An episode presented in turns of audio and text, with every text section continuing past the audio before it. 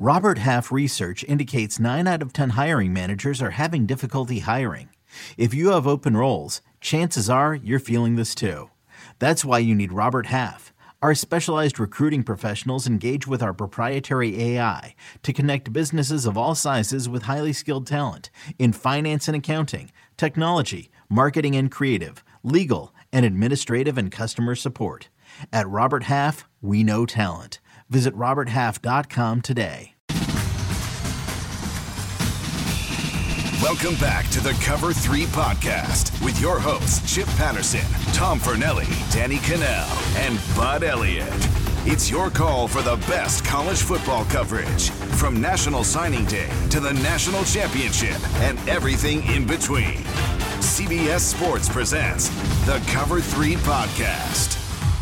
And welcome back to the Cover 3 podcast here on CBS Sports. That's Tom Fornelli. That's Bud Elliott. I'm Chip Patterson. Week seven, not quite in the books. In fact, as we come to you, there are just over four minutes remaining. Tennessee has the ball and is down five to Ole Miss. So if that game goes bananas, you are going to hear what we think as it happens. Arizona State also holding a narrow lead over Utah uh, out there in Salt Lake City. So much to get to across the board, uh, including some of the more recent results as we come to you live on youtube.com slash cover three, where you can join us if you want to come and get in. The comment section, of course, uh, always an eventful place at this time of night.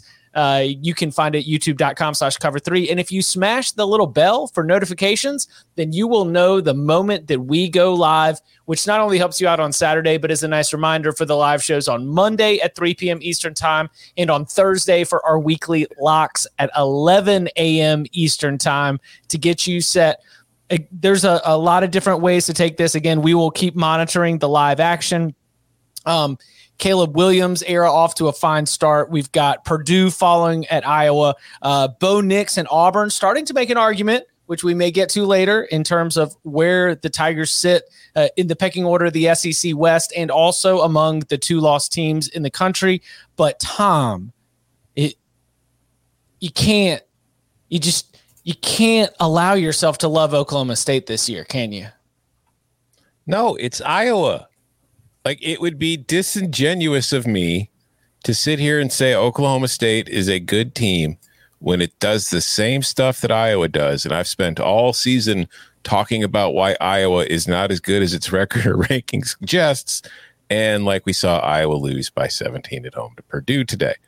Oklahoma State beat Texas, credit to it. But two offensive touchdowns, a bunch of field goals that had to settle for in the red zone, and a defensive touchdown. It's not like that was an offensive explosion. If Iowa wins that game that way, this is what we're saying about Iowa. It's what I'm saying about Oklahoma State right now. And as we discussed before the show started, I don't care about that win. If I'm power ranking the Big 12 right now, I'm putting Baylor ahead of the Cowboys.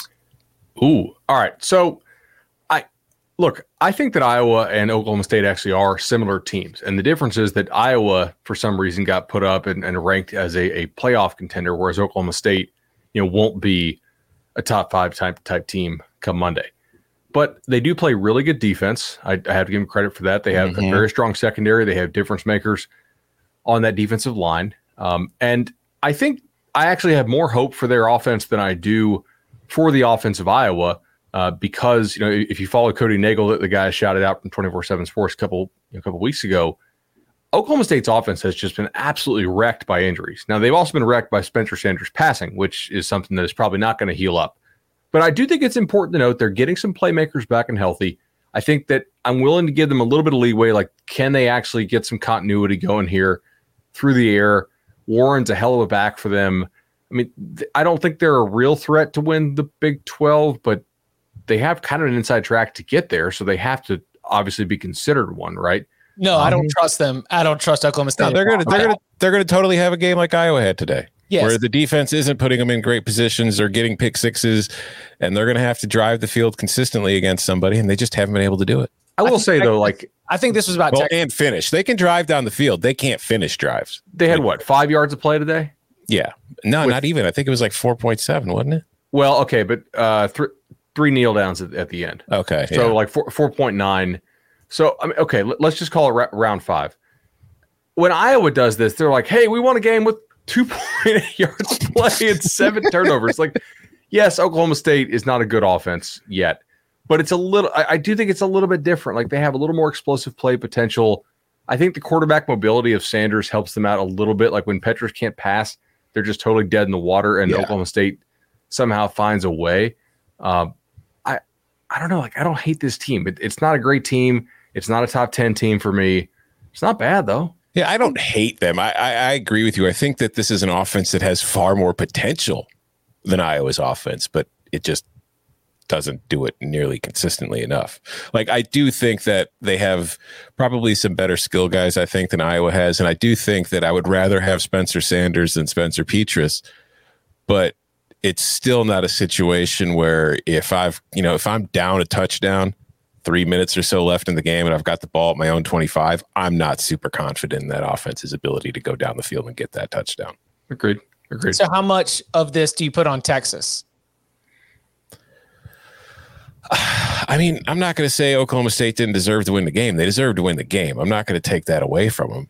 But I mean, this is now what two weeks in a row where Texas has just completely disappeared in the second half of a football game. So I, I don't know what the hell's going on with that team at halftime, or if like the all- the all gas no brakes philosophy is only half a tank of gas to start the game. But it's just I, I I don't know what's going on in the second half. Teams are adjusting to them, and they are have no counters apparently. It's crazy. So there's a disconnect right now between uh, Bijan Robinson, like full game statistics say, oh man, he dominated that game. But then you go look at a drive by drive basis, and this Texas offense cannot put together any kind of sustained drives, even though you've got the best player on the field in Bijan Robinson. And so the way that this, uh, that Robinson will explode early and then all of a sudden get bottled up, Oklahoma State, very, very good defense. Credit to Jim Knowles for sure. But uh, I, I felt like I walked out of the early slate today with one of my big takeaways being that Oklahoma State will be moving up in the AP poll. They are undefeated. They have a zero in the loss column he- heading into week eight.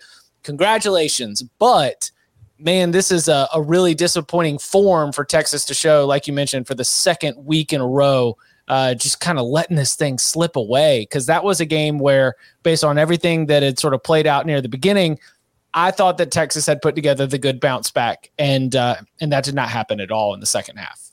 So all, all gas, no brakes. I, I'd like to pump the brakes on Casey Thompson, like being definitively better than Hudson Card. Like, are, are we sure he's that much better?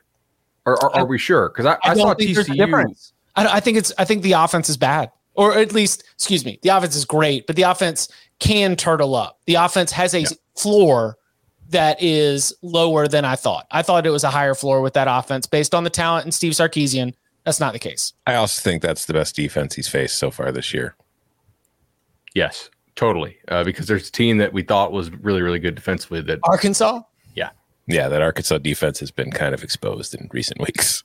Okay. Um, yeah, I, I, I also think the loss of Whittington probably hurt them. It the, the one thing we saw tonight from Oklahoma, and I don't want to get to the Oklahoma TCU thing right this second, but Oklahoma has a bunch of its corners and safeties out right now, and their backups are terrible. I mean, they're they're true freshmen in many cases. And Worthy and Whittington dunked on those guys last week, and with Whittington out, they had to play like actual legitimate secondary today, and I think that showed. Um, you, you could you could focus on taking away Worthy. Texas really didn't have other threats at receiver that scared you, and Oklahoma State shut them down in the second half. All right. Well, let's uh since we're in the Big 12, let's take it there. I mean, the game is uh, I believe final at this point, right? We started, yeah, 52-31. It was final before we started. Um Caleb Williams comes out with a, a record-setting performance for a Sooners quarterback in the first start. For it to be as a freshman, everything about uh, Tom Fornelli's prophecy seems to be uh, aligning all together. Spencer Rattler got a lot of camera time in that white ball cap. I so said, you know, what, you know what I told myself? I said he's he's got tunnel vision. You know, he wants to block out the haters with the bend in that ball cap right there. Um, what what did you take away from uh, the Sooners' performance here with the the fifty two to thirty one win? They're just so much more explosive with Caleb Williams at the at, at quarterback than they were with Spencer Rattler this year. Period. Point blank. It's just it it started as soon as he came in against Texas last week and it continued this week. Now, granted, like we've just discussed, you know, the Texas defense wasn't great today against Oklahoma State, and the TCU defense wasn't isn't anything I think that's very good this year either. So he hasn't had to face a top tier defense yet. And maybe when we see that later in the season, he won't be putting up numbers like this because he is still like very much a gunslinger out there at times, just making throws where you're like, eh, okay. But th- they work out for him. You know, 295 yards, four touchdowns. He rushed for 66 yards and a touchdown. And let's see, how many big plays did Oklahoma have in this game? 15 for 447 yards. Whew, that's a whole bunch. yes. TCU defense, of course, should be taken into consideration. I definitely agree. That was a leaky, leaky bunch, and this thing almost got sideways just because TCU was like, ah, yeah, you'll score every time, but we think we might be able to keep up. TCU also had nine penalties for 101 yards, included a couple, you know, couple pass interferences on, on defense. So Oklahoma's offense, I mean, 9.1 yards of play, like Tom said. I also saw two man, you know, like like 11 man run game, and I saw play action off that. Mm-hmm. And I saw a guy that get the ball to Jadon Haselwood, whereas Spencer Rattler seemingly couldn't. And I, I, I saw an Oklahoma offense that was making TCU's defense pay for trying to respect Marvin Mims too much. Granted, I mean, he's really good, so he deserves respect, but Caleb Williams is like, oh, got single coverage on this guy who was a former five star. Let me, let me see. Oh, he's pretty good. All right, I'm going to go ahead and throw him the ball there. And you know, the the explosive plays certainly were were really really good, uh, but the ball only hit the ground five times. I mean, five incompletions out of a mm-hmm. guy with those kind of wheels. I mean, imagine if Spencer Sanders only threw five incompletions. Yeah. Spencer Sanders throws five incompletions per drive sometimes, right? And sometimes those drives Wait, work. Rattler, right? Rattler or No, I was talking about like we just got done talking about Oklahoma, Oklahoma State, State, right? Like, yeah. I mean, like the, the, ball not hitting the ground is is really really impressive. It, it keeps things on, on, on schedule, and you just I, I, don't know. You really never thought that Oklahoma was going to lose this game after seeing those, those, first couple drives. It was just man. Here, here's some numbers for you. First of all, 55% of Oklahoma's offensive snaps were in TCU territory. But where Oklahoma won this game was first down. like they ran 32 plays on first down, averaged 10.3 yards per play. They ran the ball 21 times for 215 yards on first down. They completed all 11 passes they threw on first down for 114 yards. Like they didn't need second and third down in this game. Um, I also I, we, should we talk about the, the, Oklahoma defense though, because I, I, I do think eventually that they will get their guys back in the secondary. At least that's kind of the consensus on Twitter tonight when I was asking around. Like they'll they'll get Turner Yell back.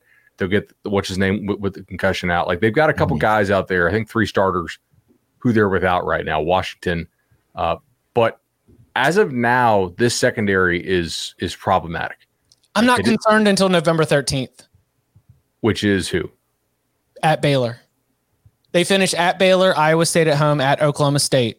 Up next, they've got Kansas and Texas Tech. And I just those are wins. Yeah. That is yeah. a perfect draw for, for Oklahoma right yeah. there, man.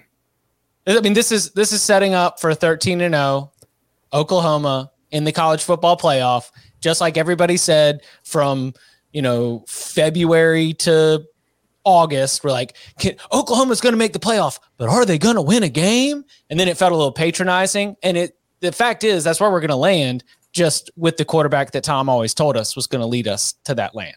Mm-hmm. That is a very difficult fi- final three games. So I'm glad you brought that up. You know, Max Duggan tonight, 20 of 30 for 336, four touchdowns, no picks. Uh, I mean, 183 on, on the ground for, for TCU. They, they did put up 519 yards on 7.7 per play. I, am a believer that Oklahoma's defense is better than it's been in, in a while. I really think Alex Grinch is doing a nice job there. They've actually recruited blue chips and hit on them, especially along the defensive front. Uh, but right now, this secondary is they they really got to get healthy by, by, Baylor. Chip, you're right. Um, that that's that's going to be tough. Yeah, no, no disrespect to Max Duggan, but if he's throwing for 336 like that on you and averaging 17 yards per completion, it's not a great sign for your secondary. Although, I mean, it could have just been Quentin Johnston. Yeah, I was going to say Quentin Johnston's unique. Like yeah. Baylor, you, you know what? Baylor, Iowa State, and Oklahoma State don't have Quentin Johnston. Like they don't have anything close to that in terms of uh, the the wide receiver threat that Johnston provides. Also, uh, TCU without Zach Evans, that was a failed prediction by me. What on CBS Sports HQ, where I was like, "Oh yeah, they're gonna go get it." Oklahoma game means so much love being dumb. Uh, all right, let's talk about the number two team in the country, which did lose.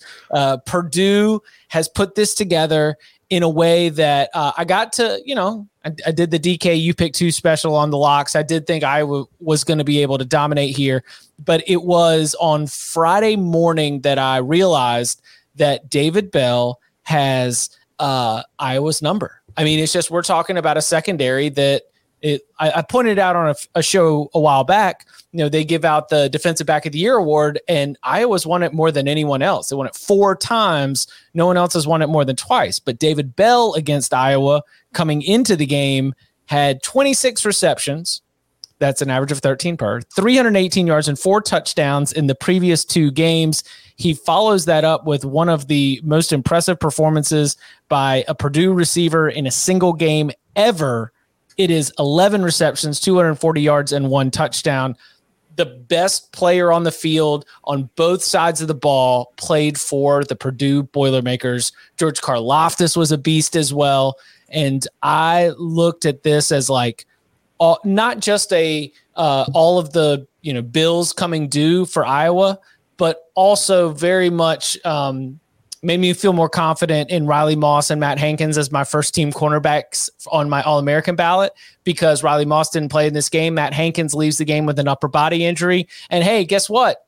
Now Purdue is going to be able to get whatever it wants, especially in terms of possession passing. So, huge win for Purdue. Uh, Jeff Brohm four and one against the Hawkeyes. David Bell adds another awesome performance to his run.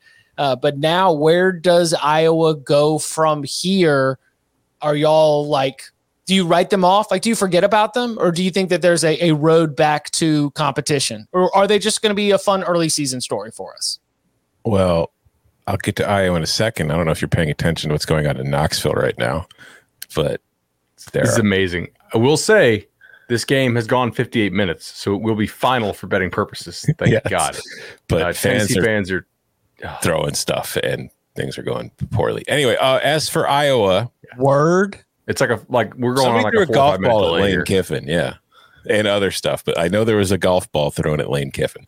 Um, this was this was a game that I was never really able to wrap my head around as I was watching it. Like I I'm not shocked that Iowa had a performance like this because this is what we talked about, and this is what I talked about a couple weeks ago. Says the day that your defense isn't forcing all the turnovers and giving you short fields, can your offense do the job when you needed to score points? And Iowa's offense couldn't do that job today, and its defense didn't play poorly. But at the same time, like I've seen this Purdue team play multiple games this year, and at no point have I really been all that impressed by it, like on offense or on defense. And Purdue put up 464 yards against an Iowa defense that's been very good all season long. It was only six yards per play, so it's not like they were, you know, whatever. And but Aidan O'Connell, 30 for 40 for 375 yards and two touchdowns. And I know, like you went going over there, Chip. David Bell was the big reason for that. He's 11 catches, 240 yards, and I tweeted about it. But look out when he gets to the NFL if he ever actually gets to play with an above average quarterback because he hasn't really had one in his career at college, and he's put up ridiculous numbers anyway. But this is it was a strange game. I feel like Iowa kind of got Iowa'd. Like they, they turned the ball over four times and Purdue didn't really do as much with it as it probably should have, but Purdue was in control of this game from start to finish. And I don't think this really changes my feelings about Iowa in the West because I mean, if you look around at the rest of the division today, Nebraska lost to Minnesota, and I guess Minnesota now technically is the only team in the division that controls its own destiny, if that ever actually means anything to you. But Wisconsin struggled to get by Army. Illinois still not very good. I just it's I still think Iowa's probably the best team in the West. So I'm not really going to change my opinion of it because I never really looked at the Hawkeyes as a legit playoff contender, even if they had a path there in a way that it could work and they were the best team in their division. I never really thought that was likely to happen. And I think this loss, what's the question is now is like if Iowa wins out and gets to the Big Ten championship and then actually wins the Big Ten, would this loss to Purdue be as bad as the loss to Ohio State had to Purdue that kept Ohio State out? Would they do the same thing to Iowa, considering, you know, it's not quite the brand Ohio State is? I we've said that this is week seven, right? Yeah. We have said this same stuff about Iowa over time. This is a terrible offense with a really, really good defense, but the defense is not so good that it can overcome just what a bad offense this is. And they actually showed great improvement today in the yards per play category. I mean, guys, all the way up to 4.4 yards of play. I I, I think Pet- Petras is just about to turn the corner. I mean, 32 picks or excuse me, 32 throws for 195. Now, he did have four picks, so uh, if you count those as completions, then I mean he only had 11 balls hit the turf. Not too bad there. Uh, they're going to be underdogs at Nebraska and underdogs at Wisconsin, I think, and I don't think they're going to make the Big Ten championship game. This offense is terrible. It's it's not any good.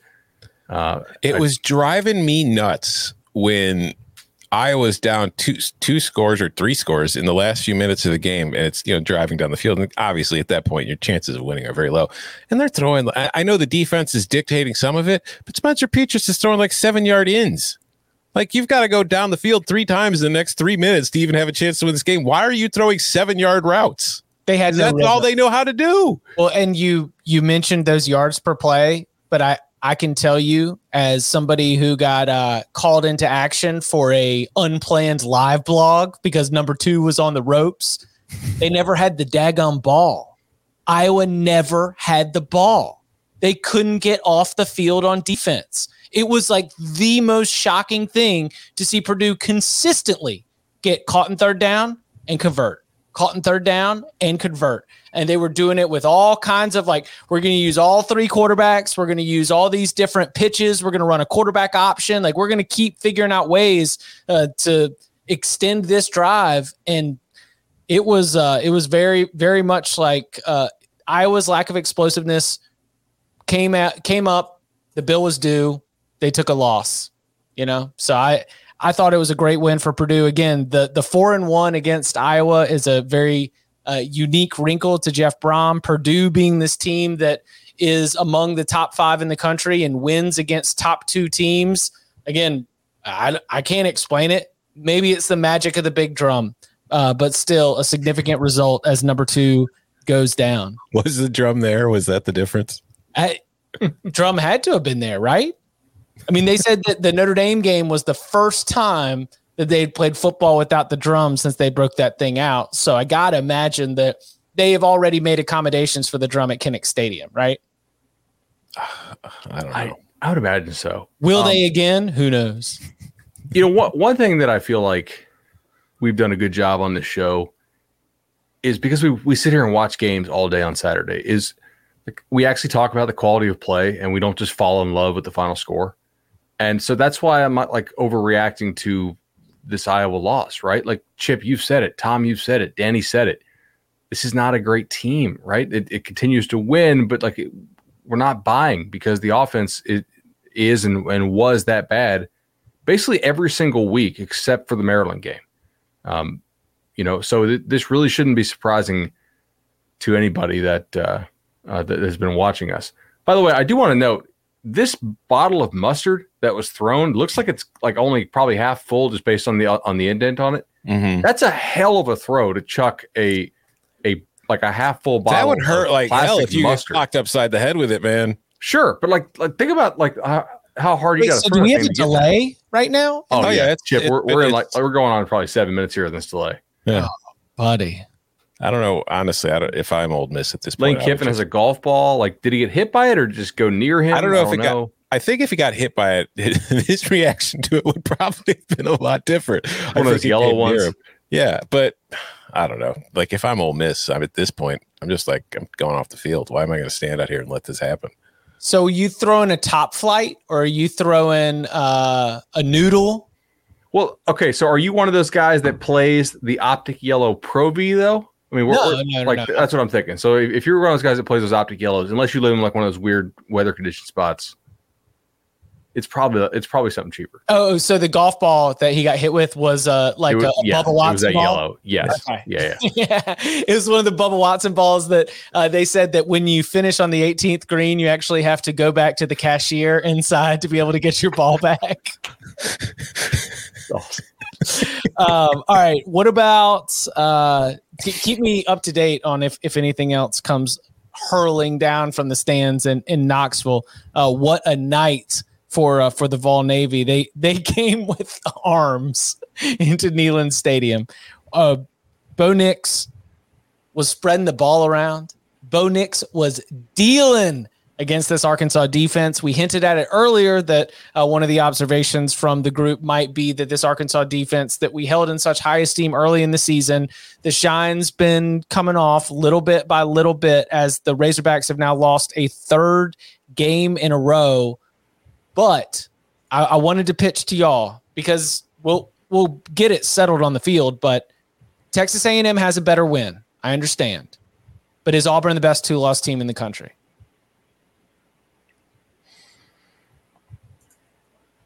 That's a good question. I'm trying to think who who else has two losses that I need to be considering here. I'm trying to think about this. I I think there's a good chance they are. Um, so I mean, I don't want to say their name. I wish I wish you would have like prepped us for this question before. I I I got no. You. I like it's on the spot though. okay. Uh, Iowa State. No. Okay. Um. Let's see. It might be Auburn. I think it might. It's Auburn versus Texas A&M in the rankings. So I'm not going to mention the the c word from the ACC.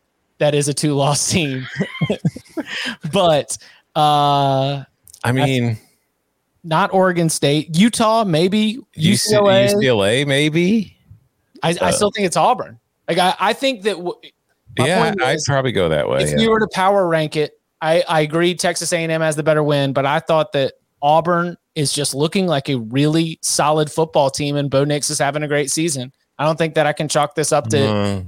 Hey, he had that one really bad throw where he was like, okay, he didn't bite on the hitch and go. He's, he's but you not, know what? Here we go. Let's do it anyway. He's not having a great season. He's just not having a terrible season. Like, okay, fine. we, that, that is a that is a fair adjustment. We are grading Bo Nix on a Bo Nix curve. That said, but it wasn't Tank Bigsby. It is the disconnect is it's not the Auburn team that we thought was just going to come mm-hmm. play bully ball with Tank Bigsby and lean on its defense. Like they are finding ways to make plays through the passing game with the wide receiver room that did not impress me coming into the season. I think that is worth uh, that is worth me at least tipping my hat and noting here in this space. Today is the best I've ever seen Bo Nix look for a full game. I think. I mean, I statistically, his game against Akron earlier this year was better, but Akron. Akron, yeah. But today was the best he looked from start to finish. He threw an interception, which was a terrible standard Bo Nix. I've decided before the snap that this is where I am throwing the ball, and I am not even going to bother to look at the coverage after I get the ball to make sure I want to throw it. I'm throwing it, damn it. I don't care. And it was picked off. But granted, they probably would have, it was, it was essentially an arm punt because they would have punted on the next play anyway. But other than that, 21 to 26, 292 yards, two touchdowns. He, he rushed for 42 yards. He extended drives with his legs, picked up first downs on third down. He also rushed for a touchdown to ice the game at the end. That was the most complete and promising Bo Nix performance I have ever seen. If Auburn gets that Bo Nix going forward, then Auburn is definitely the best two loss team in the country right now. And and it might even be the second best team in the SEC West. I, I, think it very well could be the second best team in the SEC West. I I have a hard time. It's just kind of a weird scheduling thing that we don't have any other real two loss teams that I feel like we need to consider here. I, mean, I, I, think you can throw out Clemson there, but I honestly, if they like lined up and play tomorrow, I take I Auburn. Might, I might take Auburn. Yeah. Um, although I do think Clemson's defense is still really damn good. Auburn's defense looks really good uh, on the back end. I think their, their defensive front is kind of limited, but I figured they could they could run with Arkansas. I just I think they're a better team than Arkansas is. I think Arkansas's defense is a total fraud. Uh, Sam Pittman managed this game today terribly. Just some real like they lost. Sam Pittman lost this game for Arkansas in the first half with his ridiculous punt decisions. Just what are you doing there? Like you think your, your defense is going to hold Auburn to what twenty four? Give me a break. Like you, are going to probably need 35 plus to win this ball game, and you're just giving away possessions. Why? What What are you doing? Like it's great that he hired good coordinators, and it's great that he motivates his guys, but his game management today was horrendous. Um, if that doesn't happen, we might be talking about Auburn as the best three loss team. Seriously, like like they, th- this thing kind of got away from them late with that, you know, kind of what was it the um, the turnover in the end zone for the touchdown and, and Nix's scramble late. It kind of the, the final margin. I don't know. I don't know if the final margin like totally matched up with with how the game was played. You know what I'm saying? But Auburn deserves credit for closing it out. Bo Nix made the plays when he had to. Arkansas made more critical mistakes. I, I think this is a it's a pretty encouraging team, and some of the wins they have look better, right? Because LSU obviously today, Auburn went down to Baton Rouge and beat them, uh, and that win looks better. I, in Pittman's defense, he did go for it on fourth down three times. Got stopped all three times though, and I think once they were out of it, right? Or, or excuse me, no, what, this, like was, second no, this half? was during, this was Yeah, still during the first first half. half. Yeah, Yeah. But, but They uh, got screwed. I mean, it was like they had one missed field goal, they had a turnover on downs and scoring position, and they had a fumble call that was that was definitely a definitely fumble. a Well, they're, they're gonna the wrong way. And so it was like for it to be 14 10 at halftime, Sam Pittman goes in and says, you know, we had these three scoring opportunities taken from us, and it's still a four point game. Arkansas was in this thing in the locker room at halftime, and Auburn, I, to me, to my eyes, Auburn just beat them. In the there second was half. There was also an Auburn touchdown drive that was extended by a pass interference call on a ball that landed at least seven yards out of bounds.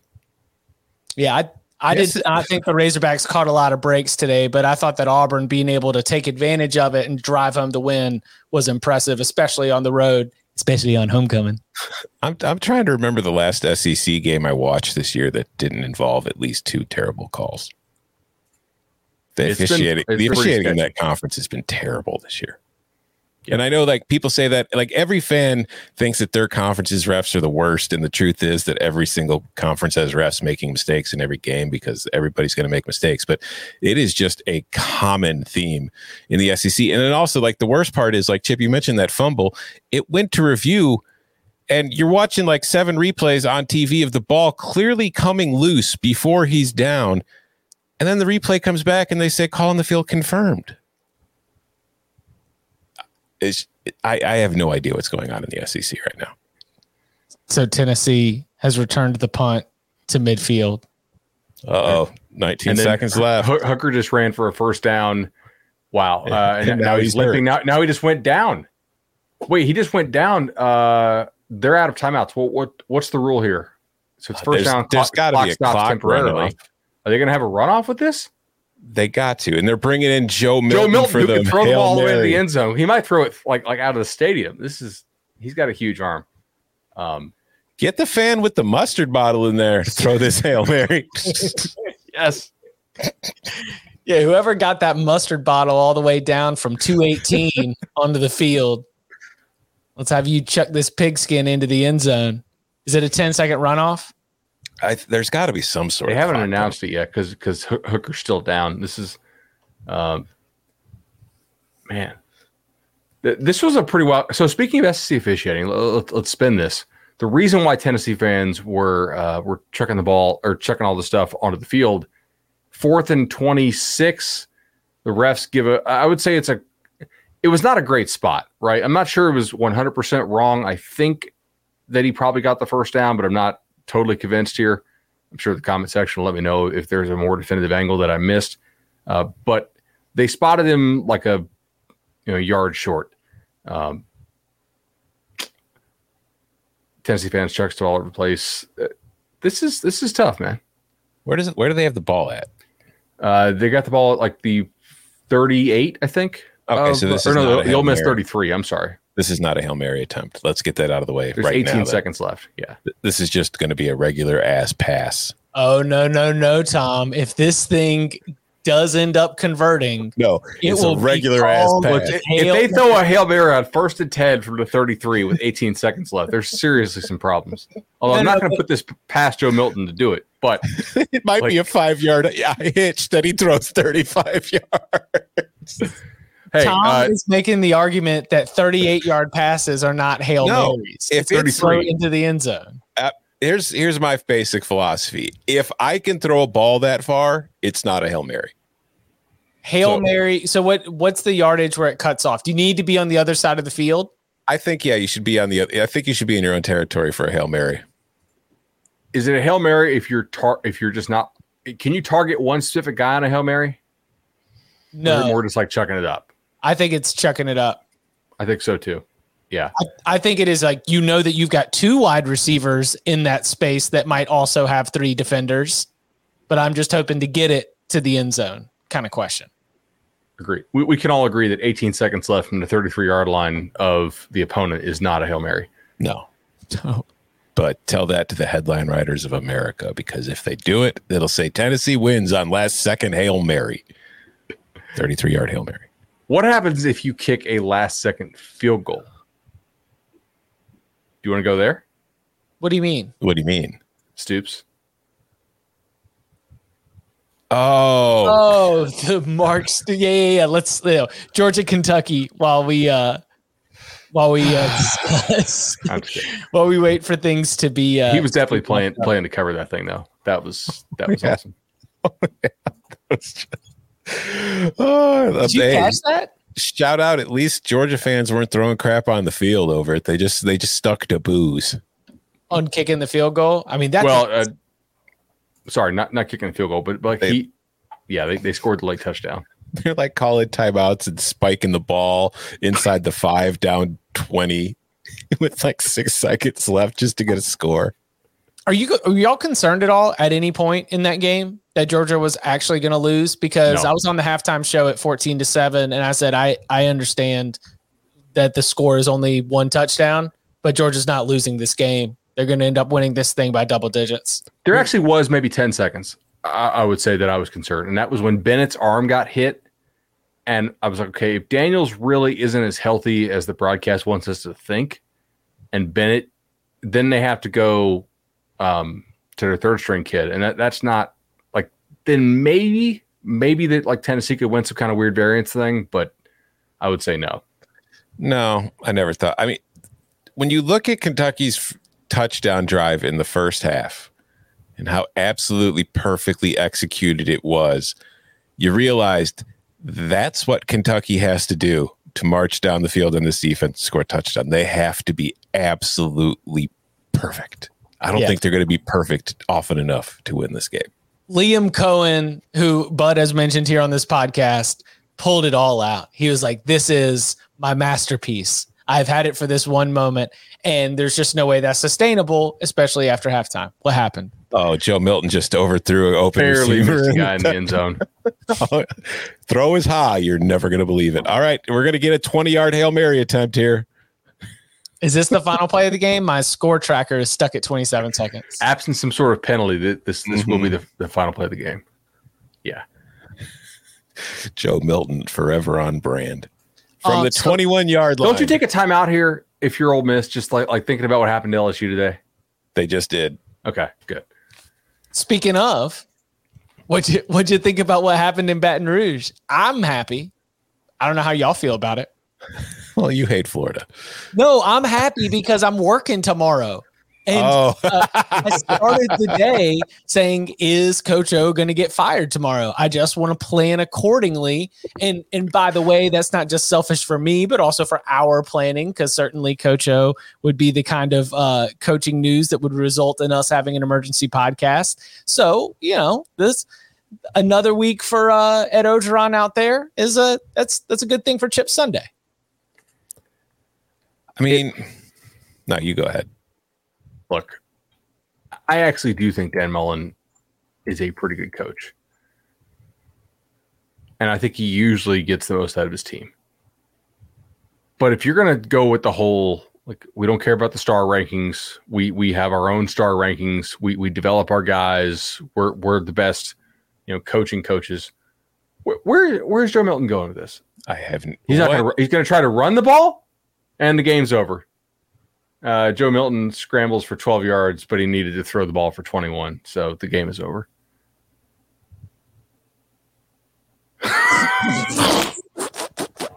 God. Oh man. Okay.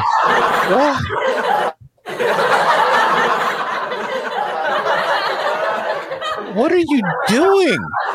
They they started him for a couple like for a couple games this year over Hooker. Mm. Wow. Wow. He's a he's a kid. I'm just gonna he's yeah. Okay.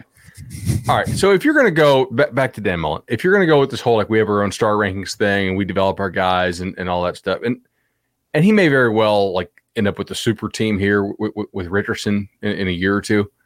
Uh, you, you can't be losing to the bad teams like that, and you can't have games where you where you commit four or five turnovers or however, however many they had, or, or like the Kentucky game where you commit 15 penalties and and and get a get a kick block return for touchdown. You know, the, think about Florida's last, I don't know, 10 or so games against FBS teams. Like the way they finished out last year, very, very respectable loss to Bama. Most of the team opts out. They lose to Oklahoma in the Sugar Bowl. This year, they, they do thump Tennessee. They handled FAU and uh, and USF, and now they've lost Kentucky. They lost to, L- to lost to a bad LSU team, an LSU team that like roster wise was much worse than they've been. I think at any point this season, and they just go out there and they looked unprepared. And they looked really sloppy for the second straight road game and looked like they didn't, they were not prepared to be there at all. Yeah. I mean, I, I didn't see, I only saw like the second half of this game. I didn't really pay much attention to the first half of it, but once I realized what was going on, it was like kind of deserving of attention. I tuned in, and yeah, it was. I don't know, man. Like I, I, I can't really disagree with anything you just said. I, I don't think this Florida team is very good. I don't think that it has played smart football the last few weeks. I think that it's just I don't know. There's something wrong. I think I think at this point I'm just making Anthony Richardson my starter and going from yes. there. Because I don't you're not winning the East. You're probably going to get shellacked by Georgia no matter who you start. Your playoff hopes are done. Like just give Anthony Richardson the job and start working towards next season. That's what I'm doing if I'm Florida. Totally I, agree. Do you think that all right? So I'm going to give you the rest of the schedule. You mentioned the Georgia game. Uh, the Gators will be off next week, back in action against the Dogs on October 30th. After that, South Carolina, Samford, Missouri, Florida State. Those are all wins. You know what Dan Mullen's going to do to all the haters? He's like, well, listen, guys, I don't know what you want. We won eight games. All right and they're going to go and win a bowl game. We won nine games. All right, we got good stuff going here. Like there is this uh, this wild character that has become the Florida Gators in the Dan Mullen era, where you are always going to be in the mix for being considered one of the top three or four teams in the SEC. But until losses like these start getting removed from the slate, there's not going to be the expectation that, and, I, and I'm saying this knowing that they won the SEC East just last year. But in terms of the broader pecking order, who's going to be saying that Florida is really challenging Georgia for the crown uh, in the big pit? Right? Is that a fair thing to say? Like the big picture that this is still the Bulldogs division, right? Yes. Yeah, it, it certainly is. I, I also wonder. I mean, they don't really have anything left to play for now. So maybe it is play for the future with with, with AR fifteen. Uh, but how, how many guys on, on this team and, and some of the older guys aren't aren't into it anymore? I don't know. We'll we'll see. They, they, they usually are not out of the race this early in the year under Mullen, and we'll, we'll have to see you know, how hard they keep playing. Um, if they make this many mistakes, almost any game remaining on the schedule is losable. Like I really have a hard time seeing them lose to South Carolina. But if they come out and they, and they commit, what they have six turnovers today or five? four picks, at least four. Uh, four. Had, sorry, yeah. they, they, did not lose the fumbles. Um, Fumble luck. Picks. Yeah, right. I, I mean, they didn't run the ball very well. Thirty-five for for one thirty-eight. That's that's not. they. Didn't do, they didn't do anything very well today. Period. I mean, they scored 42 points, and it was one of the more pathetic 42 point performances I can remember seeing. They lost. They, they allowed Tyrion Davis Price to I know one of the broadcasts today said that, that he set an LSU single game record for rushing yards. And I believe either broke or threatened the Florida record for most rushing yards against the Gators, which was held by Herschel Walker. That's a pretty good name to be mentioned alongside of. Did you see? Speaking of that, the uh, did you see in the LSU school record books they don't have Derrius Guice's name in it anymore? No for all his rushing records, it just says under the player's name LSU. At least that's what I saw on Twitter today from somebody who was in the press box. Oh, from like the official game notes. Mm-hmm. I would have to check. I mean, you always should check uh, all of those records because you never know. You might find that awesome page in the ACC football kickoff preview where someone at the very end of inserting all the results has decided to leave their own sentiment on uh, on the duty that they had just had. That so, is a deep cut for, from like, like like early college football blogosphere. If you if you know, you know. Yeah, I think it's page 147. I th- I don't know. I'll, I'll have to go back and uh, check it because uh, it was it was quite a moment when when we all discovered that in Pinehurst.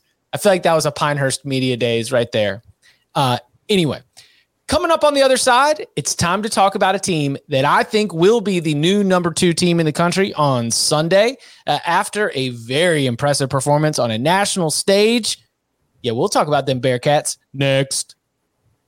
The national sales event is on at your Toyota dealer, making now the perfect time to get a great deal on a dependable new car. Like a legendary Camry, built for performance and available with all wheel drive, you can count on your new Camry to get anywhere you need to go. And with available features like heated seats and a multimedia touchscreen, you can stay connected in comfort and style. Or check out an affordable and reliable Corolla with a trim for every lifestyle, from the hip and agile sedan to the sporty hatchback. There's a dependable Corolla built just for you. Plus, both Camrys and Corollas are available in hybrid models, so no matter your style, you can drive efficiently and affordably. And right now, your local Toyota dealer has more vehicles in stock and is making delivery on new vehicles almost every day. So visit your local Toyota dealer and check out amazing national sales event deals on Camrys, Corollas, and more when you visit buyatoyota.com. Offers end April 1st. Toyota, let's go places.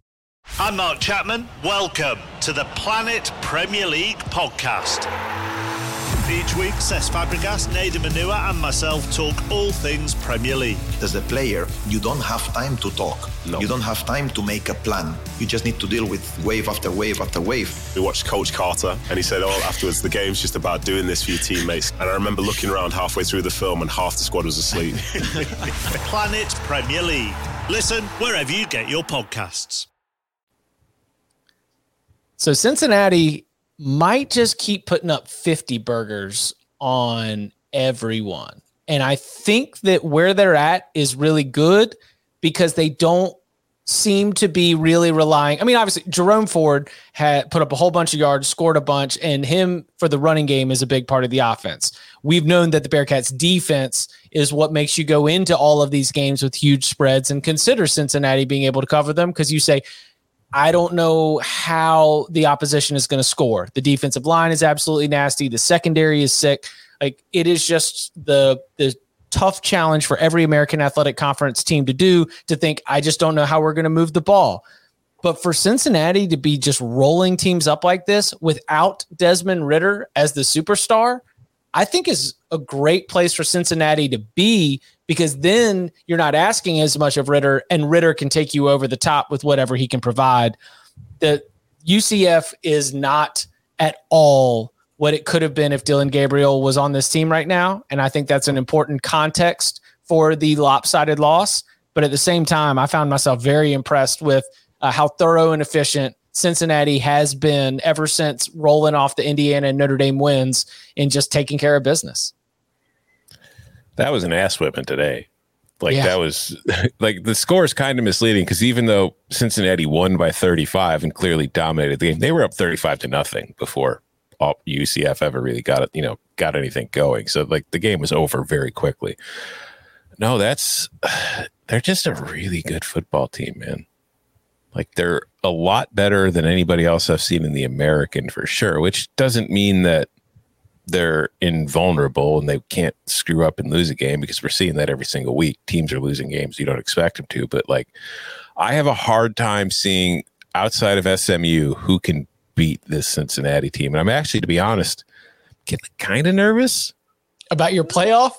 yeah, like I'm still not convinced it's happening, but like you just like you said before the break, Cincinnati's probably going to be at number two in the AP poll. And there's more of a public push for it this year i think than we've probably ever seen before. So we're going to get a good idea of how much like the media and the fans can influence the college football playoff selection committee. Because if they win out at this point like they're going to have legitimate arguments, even though that win over Indiana looks, you know, it doesn't carry nearly as much weight even anymore because Indiana lost again today and is now two and four. Notre Dame, we don't know what it's going to look like, but regardless of resume, this is just a team that's playing whoever's in front of it and beating the crap out of it every week. It is, and they, I think they have to keep doing that, right? Like if they start playing these close games, they, they could give the committee an excuse to to keep them out. Like we know the committee is probably just just looking for an excuse to keep them out. And and to be honest, guys, I'm not even really sure they are that much better, if at all, than last year's Cincinnati team. I actually think last year's Cincinnati team was better. I think their offensive line was better. I think the offense was just about as good, and the defense was just about as good. You know, I this schedule is is rough but they are doing to it what you would expect an elite team to do, and that is just absolutely ragdoll it.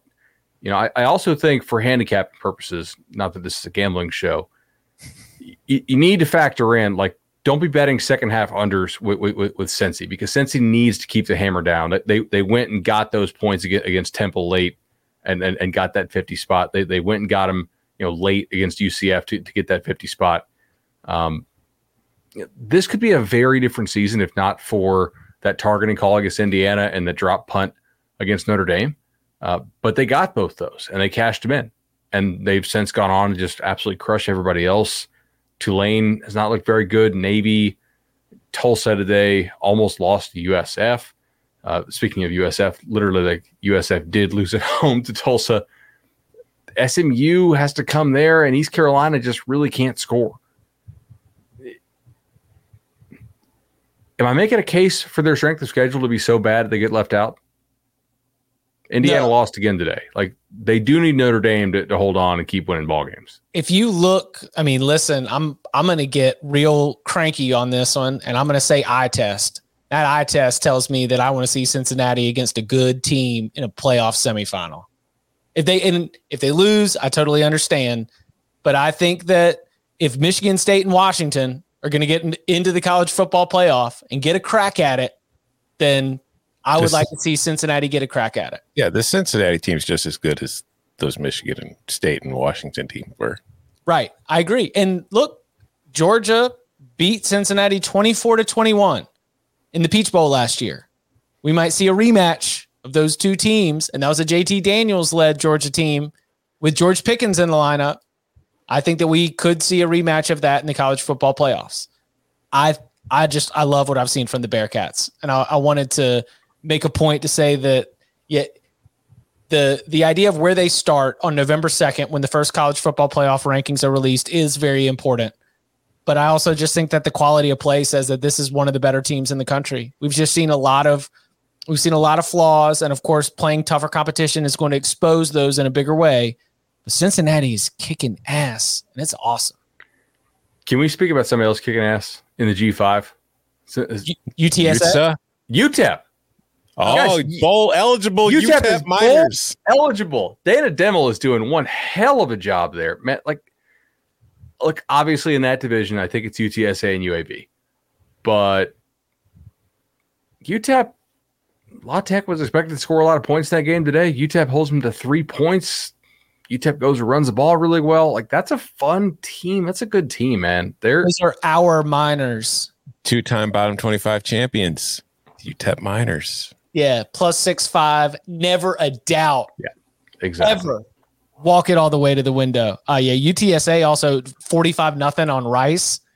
Utah is very much Utah will be in the top 25 without a doubt uh, when it shows I up. I mean, are UTEP and UTSA the powerhouse programs in the University of Texas school system?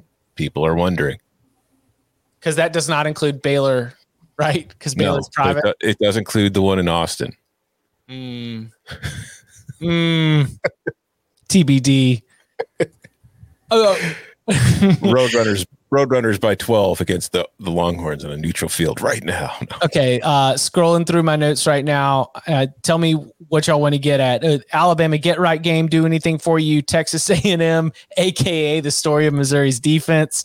Uh, NC State with a really really impressive win on the road at Boston College, and uh, and Michigan State, man, that is a, a team that had to find some answers. And I I think Tom mentioned it in the Slack room early, but they Kenneth Walker was bottled up by Indiana off the jump. And all of a sudden, you've got to just figure out a way to make it happen. And Payton Thorne wasn't awesome, but he was like just good enough. And the Michigan State defense delivered in a huge way. Uh, Jack Tuttle starting in place of Michael Penix, having a couple turnovers to his name. But in general, I thought the Spartans really powered a, a tough win. Michigan State now off next week, still undefeated, back in action on October 30th against Michigan. Michigan will be playing Northwestern next week, which see how it goes, but it's in the big house. I feel comfortable saying that that's going to be a, Michigan win, setting up a colossal uh, battle in that rivalry. Uh, what what from sort of the rest of the board? You know, we could also take it to another one score loss for Scott Frost, the wild UNC Miami game. Why the Pitt Panthers, as I'm rocking my home field apparel, should absolutely be considered one of the 25 best teams in the country. Uh, what what's uh what's what's got y'all feeling hot and bothered as uh we sit here in the late stages of the show? Shout out to Air Force for just finishing off my money line sprinkle. Um, Let's go. I it's you brought up Michigan State. It's like you know they they did enough to get the job done, but they they were bad today. They pulled at Iowa. Yes, they they averaged three point nine yards per play. They had two hundred and forty one yards of offense. They had twelve penalties for hundred and thirty four yards. By no right did they have to win this football game, but they did.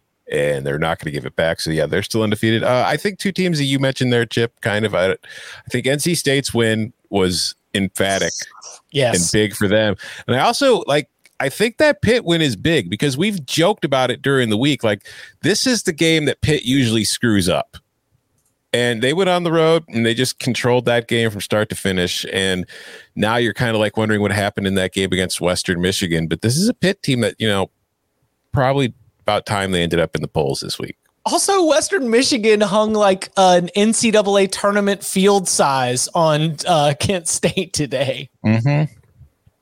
So, all all short all short road faves, right? Boston College, Pitt, Michigan State. I bet all three of these. I got really good numbers in all three of these. And entering Saturday, I felt bad about all three of these. I was like, oh, I, this is this is so square. I'm like, I know I have good numbers here, but I'm not I'm not going to win these. They all three won.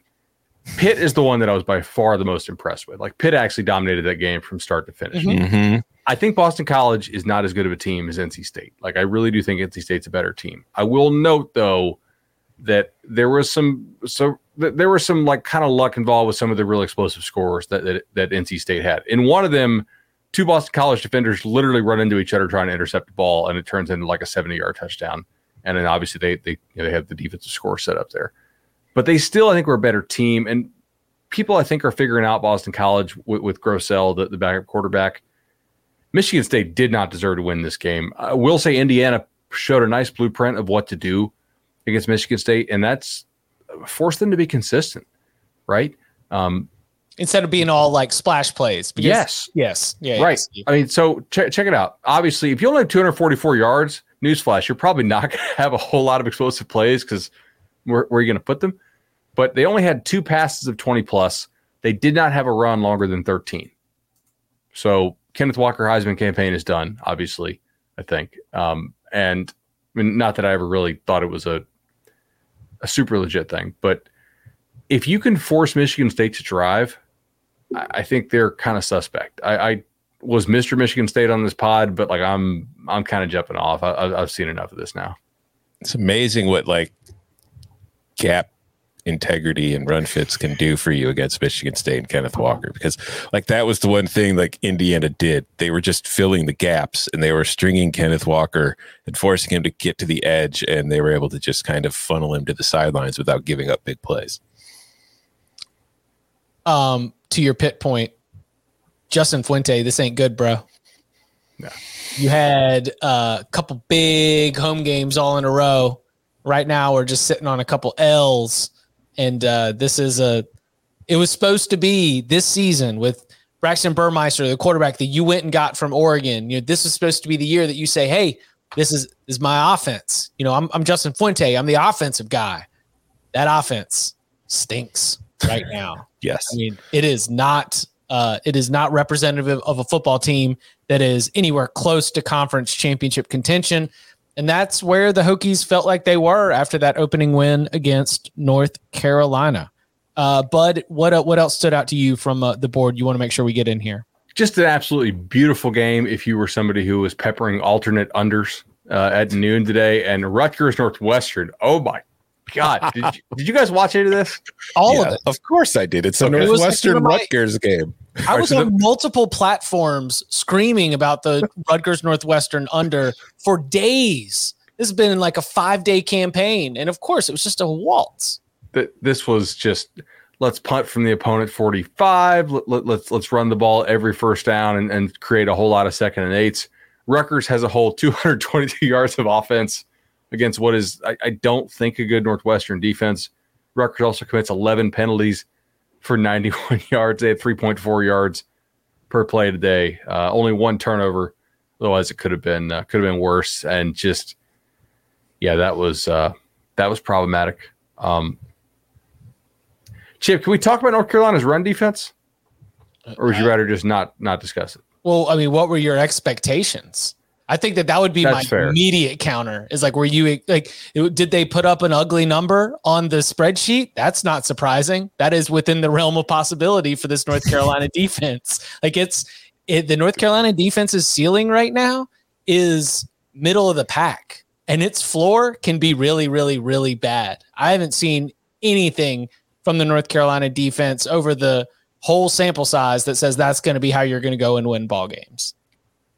Um, should we give some credit here? But I, I agree with you on, on UNC. By the way, I was just I was shocked at like how Miami was able to get back in the game, just sticking with the run even when But they you were saw down. what Jordan Travis did. Yeah, but but like Tyler Van Dyke is not Jordan Travis. Jordan Travis, if he wanted to transfer and go play somewhere else, could play like power five receiver or running back. Like he's his brother's the second baseman for the Blue Jays. Like he's a very good athlete and fan, like Tyler Van Dyke ain't that. And Knighton and, and Harris are just going all nuts. Like, And Knighton is a very talented stud. Yeah, yeah, Yeah. So it's like the the overall talent level of the front seven against uh Knighton.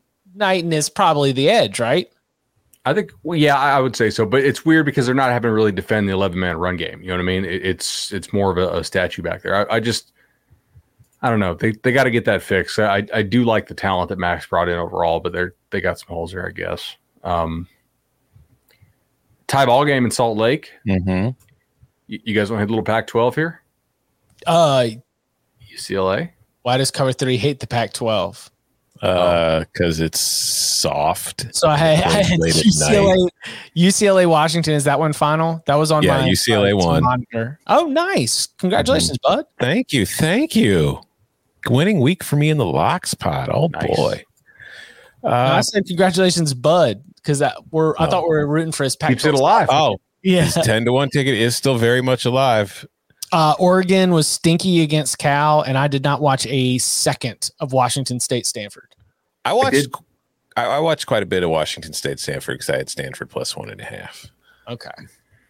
What did you think? Like, like is is Rolovich had this team better, or was it like classic David Shaw? Let's squander opportunities inside the opponent forty. What what what happened?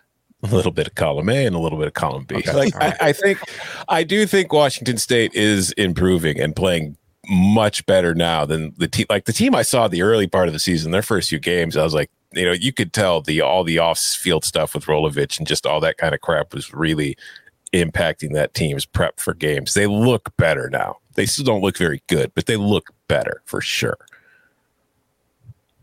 Um, I did get to watch a lot of Cal Oregon, even though I said I was not going to. Yeah, And I don't know why I do this to myself. Like that that was a that was a terrible game overall. You know what I you know what I, I found myself I was just watching Thibodeaux. I was like crushing film, you know, like draft tape pretty much. That's the entire approach I took to that game was I'm just gonna watch Thibodeaux every single snap. I don't really care about anything else that's going on in the field. And that got me through the end of the game.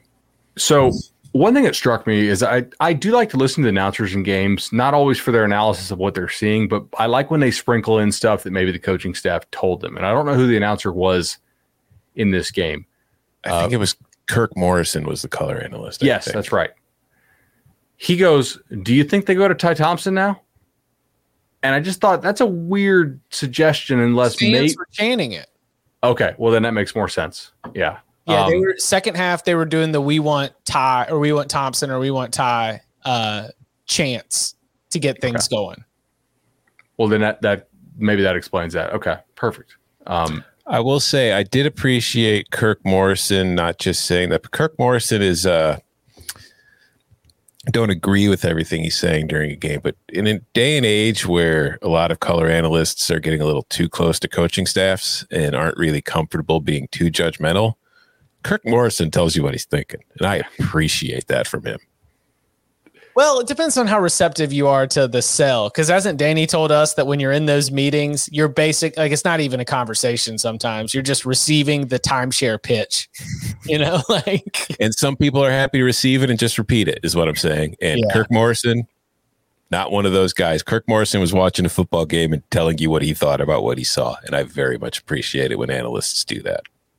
Um, the Cornhuskers are off next week, and they will be back in action on October 30th against Purdue. They've got Purdue at home, Ohio State at home, at Wisconsin, and Iowa at home. Purdue, Ohio State, Wisconsin, Iowa. The Cornhuskers are three and five. Can Nebraska win three of those final four games and make a bowl game for the first time under Scott Frost? No. no, So that will be one, two, three, four, five one score losses in another season not bowling for Scott Frost. I mean, Martinez with that safety today, I was like, okay, certainly the fumble last week is is got to be the most excruciating late game way that he can lose a game. And granted, it wasn't all was not all on him. I think Nebraska like losing its tackle against Michigan and having that carry over to this game was a huge deal. He the the, the replacement kid they had in there constantly let it pressure all game, including I think on that play, and that was problematic. But they just don't have enough on offense to to win three of those four games. I I don't think. Granted, neither does Iowa or Wisconsin. But didn't you mention the name Ohio State there? Uh, yeah. Yeah, so they're be, not going um, to win that one. Number sixth. Yeah, that's going to be going to be no, tough. watch them go one and three, and that's the one they win. I mean, if they are four and eight, but there's a home win against Ohio State, that brings Scott Frost back. No. No, I mean, I well, you know, I don't, I don't know what the situation is going to be with Scott Frost, no matter how it goes. But that's just every single week they find a way to blow it. today And- felt like a like a, we crossed over the line. That was a like tough spot. You're going on the road. Minnesota's been waiting for you. They've been ready for you, and you've been going through the ringer. You played, you know, Michigan, Michigan State, Oklahoma. You losing all these games. I just they had so many opportunities to win that game, and they kept passing it right back to Minnesota. Tanner Morgan working his way back into the first round. you know, Tanner Tanner Morgan looking more like PJ Fleck. He's- Tanner Morgan's Tanner Morgan and PJ Fleck need to It's dress up such as- a mind meld that they now look exactly alike. it is hard to have your yards per attempt be almost equal to your yards per completion, but that's basically what he had today. He was mm-hmm. 20 of 24 for 209. And I two of his a ton of incompletions were interceptions. So technically, he only threw two incompletions. Ball barely hits the ground, man. Chris, Chris yeah, that's a good way to get in a rhythm, you know. The ball never hits the ground. Chris Autman-Bell had a good uh, good performance there. All right, He did. Uh, we will be back on Monday with more of our notes from the weekend and more of the headlines coming out of uh, the the Monday availability as the college football week gets started. Turning the page from week seven to week eight. It is the Upon Further Review episode. You can watch it live, youtube.com slash cover three. Of course, subscribers, uh, you know that so, a little bit after 4 p.m. Eastern time or so, since we tape at 3 p.m. Eastern time, you'll be able to get it. You can follow him on Twitter at Tom Fornelli. You can follow him at Bud Elliott3. You can follow me at Chip underscore Patterson. Gentlemen, thank you very much. One final shout out to the Warhawks for knocking off Liberty.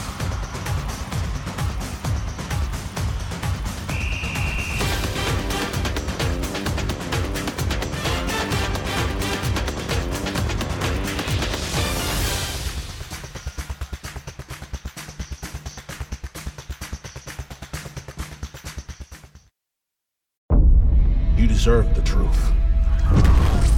The enemy is at our gates. The fight for humanity. I look at your faces. I do not see defeat. No! And I do not see surrender. Is far from over. You will not make that stand alone. We have something the enemy does not. We have heroes. Halo. New season now streaming exclusively on Paramount Plus.